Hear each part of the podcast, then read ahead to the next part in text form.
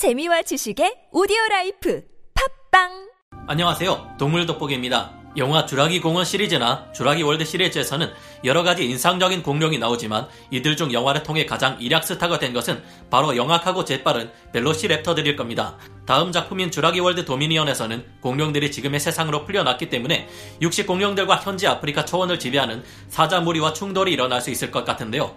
영화 속에서 무리지어 끔찍하게 물소를 사냥하고 한 마리를 미끼로 삼아 산탄총을 든 사람을 습격하는 랩터의 영악한 모습을 보면 아무리 백수의 왕 사자라고 해도 저 랩터 무리와 싸워 이길 수 있을까 하는 생각이 듭니다. 반면 야밤에 무리를 지어 아프리카에서 가장 크고 강한 생명체인 아프리카 코끼리마저 사냥하는 사자들의 저력을 보면 랩터 정도에게 사자들이 제압될 일은 없을 것 같기도 합니다. 랩터와 사자, 둘 중 더 강한 포식자는 누구일까요? 오늘은 영화 속 벨로시랩터를 닮은 드로마에오사우루스류의 육식 공룡과 흑사자의 전투력을 비교해보고 또 우세한 것은 누구인지 알아보겠습니다. 전문가는 아니지만 해당 분야의 정보를 조사 정리했습니다. 본의 아니게 틀린 부분이 있을 수 있다는 점 양해해 주시면 감사하겠습니다. 아킬로바토르 대 사자 시작하기에 앞서 실제 아킬로바토르가 어떤 존재였는지는 모두 화석 기록을 토대로 한 학자들의 추측에 기댈 수밖에 없으니 정확한 결과를 이야기하기는 어렵다는 것을 말씀드려야 할 것 같은데요. 나름 근거를 들어 말씀드리지만 여기에서의 내용은 그저 재미로 이야기해보는 상상에 가깝다고 볼 수 있겠습니다. 벨로시랩터라는 이름은 실제로 있는 공룡 벨로키랍토르를 영어 발음으로 읽은 것인데 실제 모습은 영화 속 모습과 전혀 딴판인데요. 하지만 데이노니쿠스나 아킬로바토르 같은 공룡보다 벨로시랩터라는 이름이 좀 더 드라마틱하다고 생각해 차용되었다고 합니다. 영화 속 랩터는 벨로시랩터 안티로푸스 누블라렌시스, 벨로시랩터 안티로푸스 소르나엔시스 센수파울 두 종이 등장하는데요. 이들의 몸 길이는 3.96m에 키는 180cm 정도, 몸무게는 150kg에서 226kg으로 꼬리가 길어서 커 보일 뿐 현생 사자의 덩치와 비슷합니다. 아프리카의 숫사자는 작게는 150kg에서 크게는 320kg을 넘어가기도 한 만큼 랩터에 비해서 작지 않습니다. 실제로 존재했던 드로마에오사우루스류 공룡 중 영화 속 벨로시랩터를 가장 많이 닮은 것은 몸 길이 5m에서 6m에 무게 300kg에서 400kg 정도의 아킬로바토르 혹은 몸길이 5.5m에 200kg에서 400kg의 덩치를 가졌던 다코타 랍토르라고 할 수 있겠는데요. 이들은 영화 속 벨로시랩터보다 조금 더 크다고 볼 수 있는데 이중 아킬로바토르에 초점을 맞추고 이야기해 보겠습니다. 아직 이 공룡의 화석은 워낙 불완전한 것들이 많아 어떤 공룡인지 파악하기 어려운 상태지만 가장 가까운 근현종이 유타랍토르였기에 유타랍토르와 상당히 많은 유사점을 가지고 있었을 것으로 보이는데요. 이들은 아시아 대륙에서 살았던 드로마에오사우루스과 공룡들 중 가장 거대한 이들이었으며 두꺼운 머리를 가지고 있었습니다. 그런 만큼 일단 큰 개체들의 경우 덩치에서는 큰 숫사자보다 1.5배에서 2배에 가까운 덩치를 가지고 있었을 것으로 보이며 이족 보행을 했기 때문에 체격 조건상 사자보다 머리가 높은 곳에 위치해 있어 싸움에 유리할 수 있었을 것으로 보입니다. 아킬로바토르는 사자보다 훨씬 크고 길쭉한 주둥이에 날카로운 이빨이 여러 개 촘촘히 박혀 있는 턱을 가지고 있었는데요. 물 수 있는 범위가 넓기에 아킬로바토르의 턱은 사자에게 있어 상당한 위협이 될 것으로 보입니다. 마치 오늘날 사자들이 입을 쩍 벌리고 있는 악어들에게 함부로 다가갈 수 없는 것처럼 말이죠. 아킬로바토르는 악어처럼 강한 치악력을 가지고 있지는 않았겠지만 대신 사자의 안면을 공격하기에 훨씬 유리한 위치에 턱이 위치하고 있습니다. 사자로서는 나팔톱을 세워 아킬로바토르의 크고 긴 턱을 방어해야 하는데 이러는 와중에 사자의 앞발이 아킬로바토르의 턱에 물려 다칠 수도 있을 겁니다.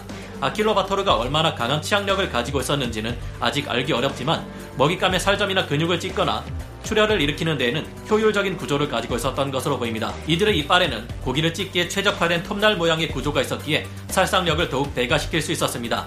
아래 턱은 아래 방향으로 휘어져 있고 이빨들이 앞쪽을 향해 튀어나와 있었는데요. 크고 긴 주둥이는 아킬로 바토르에게 있어 가장 중요한 주 무기로 사용되었을 것으로 보입니다. 하지만 200kg 이상의 체중을 실은 수사자의 앞발 후려치기는 만만히 볼 수만은 없는 공격일 겁니다. 사자는 앞발 하나만을 들어 공격할 때가 많아서 호랑이보다 연타를 가할 수 있는 타격의 횟수가 적겠지만 한 번 공격을 가할 때의 펀치력은 가공할 수준인데요. 상대가 같은 사자가 아닌 하이에나 혹은 표범이라면 한 방 맞고 목숨이 왔다 갔다 하는 것이 사자의 앞발 후려치기 공격입니다. 사자보다 체급이 더 큰 아킬로바토르라 해도 골격 사이사이가 비어있는 머리는 가볍기 때문에 사자의 앞발 공격을 맞고 머리가 획 돌아가 버리거나 고꾸라져 버릴 수도 있을 듯한데요.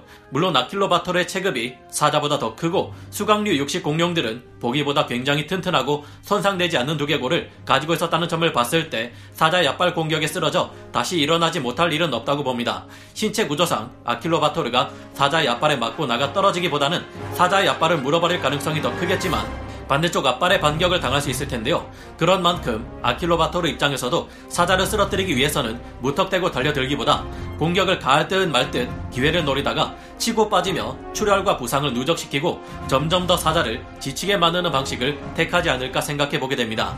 그런데 아킬로바토르의 무기는 이것만이 아닙니다.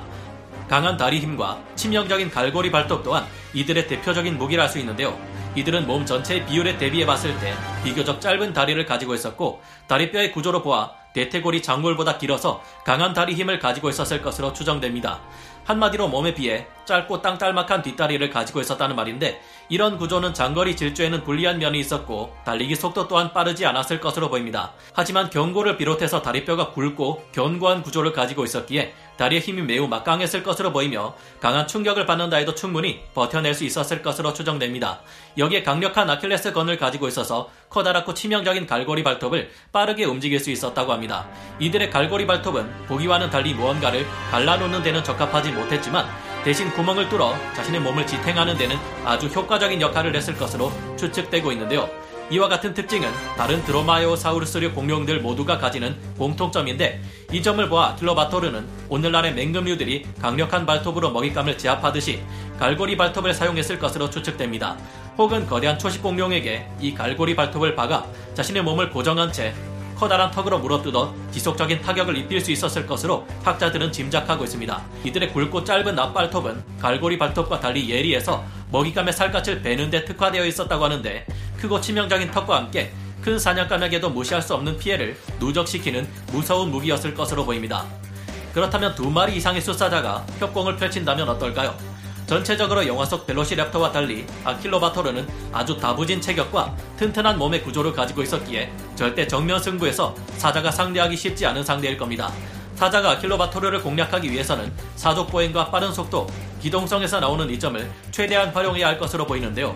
두 마리 이상의 숫사자가 있다면 한 마리가 아킬로바토르를 유인하고 그 사이 매복하고 있던 숫사자가 높은 곳에서 뛰어내려 아킬로바토르를 덮치는 협공을 가할 수 있을 겁니다. 아킬로바토르는 영화 속과 달리 마치 새처럼 전신이 깃털로 뒤덮여 있었을 가능성이 높다고 하는데요. 이 깃털이 어느 정도의 방어 효과를 가져올 수도 있겠지만 사자의 앞발톱은 날카롭고 길며 겉으로 드러나 있지 않은 부분이 아주 굵고 견고한 형태를 가지고 있습니다. 덕분에 숫사자는 아킬로바토르의 몸에 이 발톱을 꽂아 넣은 상태로 매달려 공격할 수 있을 겁니다. 이제부터 사자는 커다란 성운리로 아킬로바토르의 척추를 지속적으로 공격해 움직임이 둔해지도록 만들어야 할 텐데요. 아킬로바토르는 짧고 굵은 목을 가지고 있으며 그 끝에는 위험한 턱과 베는데 특화되어 있는 앞발톱을 가지고 있기에 사자 입장에서 목을 공략하기에는 위험하기 때문입니다. 사자는 하마나 코뿔소, 새끼 코끼리와 같은 크고 강력한 상대를 사냥할 때 이 같은 방법을 쓰고는 합니다. 악어를 상대할 때도 악어의 주둥이가 닿지 않은 등 뒤에 올라타 악어의 목을 물게 되는데요. 하지만 이들과 같은 효과를 아킬로바토르와의 싸움에서는 기대하기 어려울 겁니다.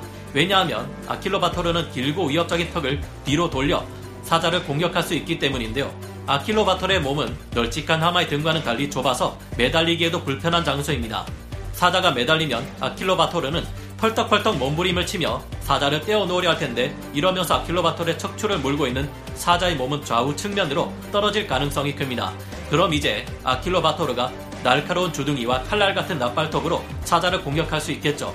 이런 식의 공격으로는 사자가 아킬로바토르를 공격하기는커녕 오히려 반격을 받고 고기 덩어리가 되어버릴 위험이 큽니다.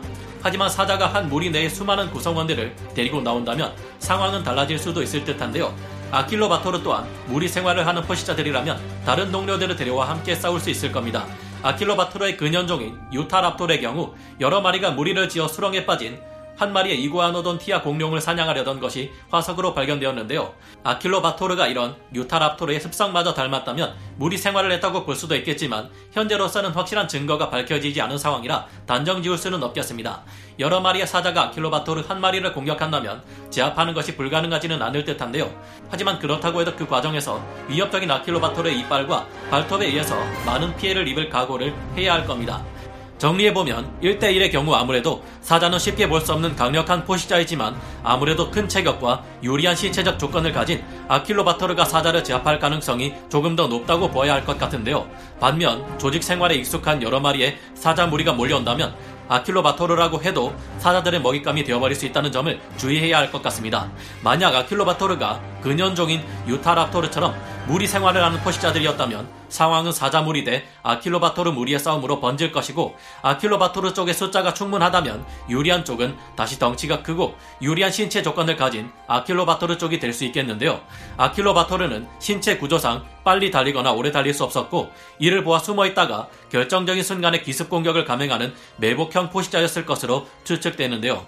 만약 아킬로바토르가 숨어 있다가 먼저 사자를 발견해 공격한다면 압도적인 갈고리 발톱으로 사자를 짓누르고 큰 덩치와 강한 힘에서 나오는 위력을 발휘해 순식간에 사자를 먹잇감으로 만들 수 있을 듯합니다. 하지만 사자가 살아가는 곳은 나무가 듬성듬성 서 있는 넓은 초원이고 이런 지역에서는 그나마 몸을 숨길 수 있는 것이 키가 큰 풀숲뿐입니다.